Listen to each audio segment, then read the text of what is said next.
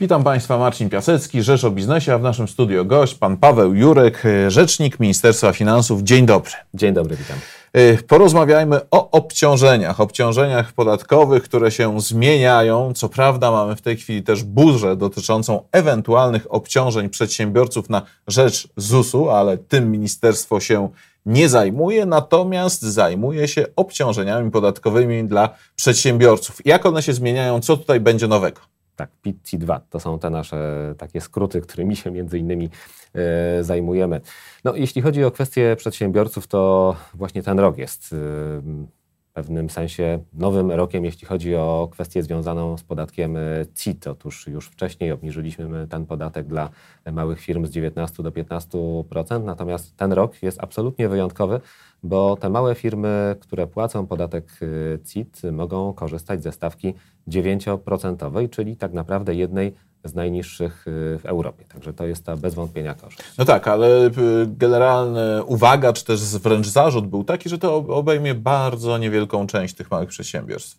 No, szacujemy na bazie naszych y, danych, że może z tej ulgi skorzystać nawet ponad 400 tysięcy firm w Polsce, więc to nie jest tak naprawdę mało firm. Oczywiście zobaczymy, jak to będzie finalnie wyglądało, bo rzecz jasna tutaj są pewne progi. Wszystkim życzymy, aby te progi oczywiście przychodów były Y, przekraczane jak najbardziej, bo to by znaczyło, że firmy się rozwijają, natomiast do osiągnięcia y, tych y, progów jak najbardziej będzie taka możliwość skorzystania z tej niskiej stawki podatku CIT. No i też przyjdzie czas na podsumowanie i ocenę tych rozwiązań. Czy coś od strony podatkowej jeszcze się dla przedsiębiorców zmieni?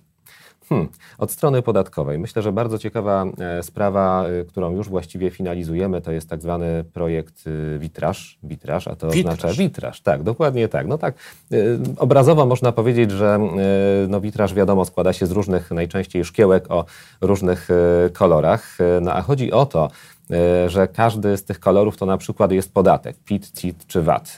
Do tej pory jeśli e, przedsiębiorcy rozliczali te podatki z Urzędem Skarbowym, no to musieli wiedzieć, na jakie konkretne konto wpłacają e, PIT, CIT, VAT. Każdy urząd skarbowy miał jeszcze e, swój dodatkowy numer, więc było tego bardzo dużo, było spore zamieszanie, a my to chcemy zmienić. My chcemy zmienić to w ten sposób, aby każdy przedsiębiorca miał swój numer, aby niezależnie od tego, czy płaci PIT, CIT czy VAT, mógł wszystko właśnie wrzucać trochę do jednego worka, tak kolokwialnie mówiąc, do tego jednego witraża E, no i tak to będzie działać już niebawem. Czyli to jest rozwiązanie analogiczne do rozwiązania wprowadzonego przez ZUS.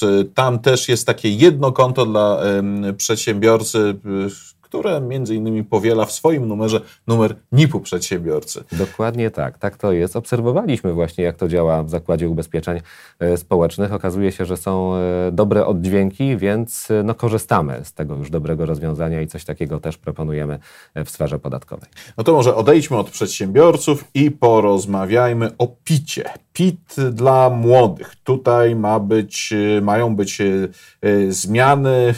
Ponad 2 miliony osób pracujących e, poniżej 26 roku życia nie będzie płacić PIT-u. E, taki jest, e, taki jest cel tych zmian. A dlaczego nie będzie płacić? Taki jest cel i nawet powiem więcej, już spora grupa z tych dwóch milionów zapewne nie płaci, bowiem od sierpnia obowiązują te e, przepisy. Dlaczego mają nie płacić? Ano dlatego, że chcemy, żeby przede wszystkim w ten sposób uzyskiwali pewną stabilizację na rynku pracy, aby dzięki temu, że mają umowy, e, umowy e, o pracę, czy, czy też umowy zlecenia, mogli na przykład myśleć o rodzinie, a być może ci, którzy są w tym momencie za granicą i tam trochę więcej zarabiają niż w Polsce, to właśnie brak tego podatku PIT mamy nadzieję, że będzie sprawiał do myśli albo nawet do powrotu do naszego kraju. Za to oczywiście trzymamy kciuki. No i taka to jest y, propozycja. Propozycja, która już y, działa od y, sierpnia, no i będzie działać też w kolejnych latach. A czy budżet państwa, wpływy do budżetu państwa zmniejszą się w sposób znaczący y, przez, ten, przez tę y, właśnie mhm. ulgę, czy to mhm. rozwiązanie pitowskie wprowadzone właśnie w sierpniu? Y, tak, troszkę się oczywiście zmniejszą, tak całkowicie kasowo to licząc.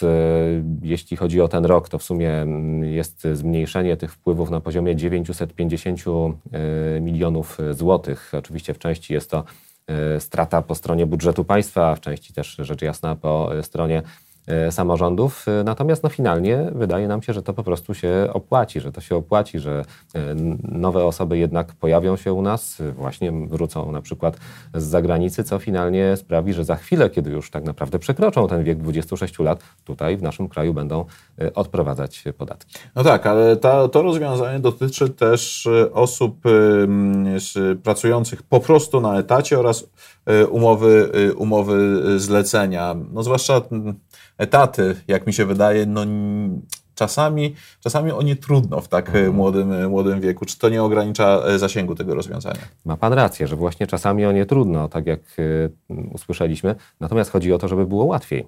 Żeby umowa o pracę miała w jakimś sensie pewien priorytet, jakieś pierwszeństwo. Pracodawca teraz już pewnie niejednokrotnie będzie się zastanawiał, czy zaoferować takiemu pracownikowi umowę o E, dzieło, czy też może jednak umowę o pracę, bo będzie to korzystniejsze e, podatkowo. A jak wiemy, umowa o pracę jest po prostu stabilna. Pozwala planować przyszłość, więc jak najbardziej chcemy oczywiście te formy zatrudnienia promować.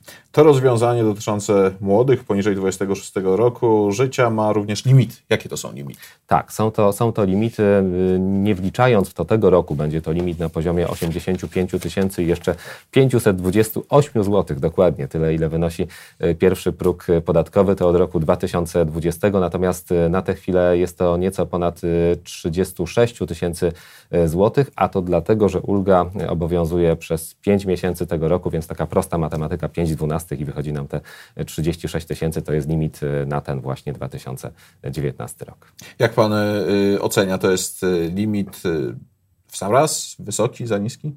To jest chyba limit sam raz, bo nawet e, szacowaliśmy, ile osób może przekroczyć ten limit spośród młodych osób, więc to jest raptem kilka procent. Kilka procent, więc tak naprawdę można powiedzieć, że niemal wszystkie e, dochody młodych pracowników, e, jeśli chodzi o umowę o pracę i także umowę zlecenie, będą z podatku PIT, czy już nawet są z podatku PIT zwolnione. Porozmawiajmy dalej o PIT-cie, ale o e, innej kwestii dotyczącej PIT-u, czyli obniżki. Obniżki z 18 do 17%. Na jakim etapie jest sprawa? No właśnie czekamy w tym momencie na podpis pana prezydenta. Mamy nadzieję, że pan prezydent e, złoży oczywiście tutaj swój podpis i będziemy mogli już od października e, korzystać z tej obniżonej stawki podatku. Tak naprawdę ten projekt realizuje dwie kwestie. Pierwsza to jest obniżenie podatków tej pierwszej skali podatkowej z 18 do 17%, ale ponadto jest jeszcze druga bardzo istotna kwestia, czasem może zapominana. Otóż podnosimy tak zwane koszty uzyskania przychodów. I to jest bardzo ciekawe, bo jak y, czasem o tym mówimy, to ktoś sobie wyobraża, że będzie trzeba więcej płacić. Nie, właśnie wręcz odwrotnie, bo podnosząc y, koszty uzyskania przychodów, tak naprawdę zmniejszamy finalny podatek do zapłaty. Czyli krótko mówiąc, jeszcze będzie trochę to bardziej korzystne dla y, każdego z nas. Dosłownie dla każdego z nas, bo tutaj około 25 milionów osób będzie mogło Y, z tego skorzystać, no i już niebawem odczuje korzyść. Właśnie no właśnie, ale jaką korzyść? Czy mają Państwo szacunki dotyczące mhm. tychże korzyści dla podatników? Tak, tak, mamy, mamy takie szacunki. Oczywiście to w zależności od tego, kto ile zarabia, bo tu rzecz jasna jest to, jest to istotne. No, jeśli weźmiemy pod uwagę na przykład najniższe obecnie wynagrodzenie, które jest na poziomie 2250 zł, to tutaj zysk roczny mamy y, niespełna 500 zł. Tak to wygląda. Natomiast jeśli E, weźmiemy pod uwagę mm, tak zwane średnie wynagrodzenie, ono jest prognozowane, zakładamy, że ono wyniesie nieco ponad 4700 zł w tym roku finalnie, e, no to wtedy ten zysk roczny jest y, na poziomie nieco ponad 700 zł. Także to jest to wszystko, co tak naprawdę przez rok zostanie w naszych portfelach. Czy te zyski y, wynikają tylko z obniżki mm, stawki PIT-u, czy również mówi Pan, wlicza w to Pan y, te koszty, zwiększone koszty uzyskania przychodów? Wliczam tutaj już całą tę zmianę, mhm. a więc zarówno PIT, jak i wyższe koszty uzyskania przychodów. No a jaki skutek dla budżetu? No tutaj oczywiście też jest skutek na budżetu. On jest na poziomie 10 e, miliardów złotych, niespełna 10 miliardów złotych. Znowu oczywiście jest to mniej więcej tak, że połowa po stronie budżetu państwa, druga połowa po stronie samorządów terytorialnych, no ale też trzeba mieć oczywiście na uwadze to, że w ostatnim e, czasie także dzięki uszczelnieniu systemu podatkowego zdecydowanie na przykład zwiększyły się e, wpływy z podatku CIT, także z podatku PIT, więc to tutaj wszystko w sposób zdecydowany rośnie, więc tak naprawdę znacznie większa pula niż wcześniej trafia do jednostek samorządów terytorialnego. Czyli w tej kwestii y, czekają Państwo na podpis prezydenta. Wszystko, cała reszta jest załatwiona. No i jak rozumiemy, y, podpis prezydenta powinien być już niedługo. Taką mamy nadzieję, że to wydarzy się w ciągu już niedługiego czasu, tak abyśmy zgodnie z zapowiedzią, zgodnie z tym, o czym mówi też ta ustawa, od początku następnego miesiąca, już od 1 października, mogli korzystać z tych preferencyjnych rozwiązań. Jeszcze na koniec naszej rozmowy chciałbym, żebyśmy wrócili do kwestii przedsiębiorców, już nie bezpośrednio podatkowej, ale rozwiązań, które proponuje, e, proponuje Ministerstwo Finansów. Dotyczą one kas fiskalnych, a właściwie braku kas fiskalnych, proponujecie to, żeby y, przedsiębiorcy nie musieli na przykład, jak rozumiem, kupować, kupować tego całego zestawu, tylko poprzez y, zainstalowanie odpowiedniej aplikacji w swoim smartfonie, ta aplikacja niejako spełniała rolę kasy fiskalnej. No przyznam, że tutaj wywołało to dyskusję, czy rzeczywiście tego rodzaju rozwiązania na przykład mhm. będą bezpieczne, gdyż jeżeli chodzi o kasy fiskalne, są one no, pod pełną kontrolą między innymi z mhm. Państwa strony, z tymi aplikacjami, no to może jakoś nie będzie, nie będzie wiadomo. Natomiast chciałem zapytać, na jakim etapie jest projekt? Czy to jest pomysł, czy już y, y, trwają nad tym prace? To jest pomysł, ale prace oczywiście już y, trwają. Nie tak dawno zakończyliśmy konsultacje w tej kwestii, y, więc w tym momencie jesteśmy tak naprawdę na etapie ich sczytywania i ewentualnie za chwilę także odnoszenia się. Natomiast no, pomysł jest, wydaje się, bardzo ciekawy, bardzo interesujący. To też e, sprawi, że tak naprawdę zakup e, kasy fiskalnej stanie się tańszy, bowiem e, szacujemy, że zakup takiej licencji, jeśli chodzi o aplikację czy oprogramowanie na komputer, będzie po prostu tańsze niż zakup tradycyjnej kasy fiskalnej. Stąd to powinno wręcz przedsiębiorcom oczywiście pomóc. No a każdy przedsiębiorca de facto ma ze sobą albo telefon komórkowy, y, albo komputer, więc to po prostu będzie taniej. Pomysł jest bardzo ciekawy. Y, w tym momencie, tak jak mówię, konsultujemy te rozwiązania. Bardzo się cieszymy z tych wszystkich y, sugestii i opinii, które do nas docierają. Chcemy, to jest bardzo ważna kwestia i dla nas, i dla przedsiębiorców, więc chcemy tutaj poznać wszystkie opinie, żeby oczywiście finalnie jak najlepiej wypracować te przepisy. Krytycy tego pomysłu mówią to, że jest kwestia bezpieczeństwa, czy te rozwiązania będą, będą bez, bezpieczne. No i kwestia też no, możliwości nadużyć, które ponoć w przypadku aplikacji mogą być, nie muszą, ale mogą być znacznie większe niż w przypadku kasy fiskalnej, która jest obwarowana mhm, różnego, mm -hmm. różnego rodzaju zabezpieczeniami, no i jest e, też pod, mm -hmm. że tak powiem, pełną kontrolą aparatu skarbowego.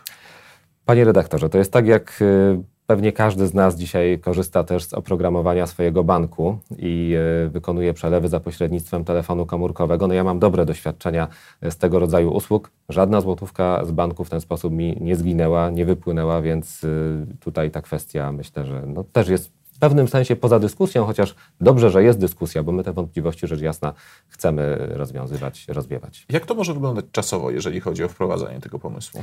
No myślę, że realnym terminem jest y, gdzieś już przyszły rok, ale to jeszcze nad, nad tym pracujemy, więc y, chwilę poczekajmy z takimi ostatecznymi decyzjami. Poczekajmy. Bardzo dziękuję za rozmowę. Dziękuję. Moim gościem dzisiejszej Rzeczy o Biznesie był pan Paweł Jurek, rzecznik Ministerstwa Finansów.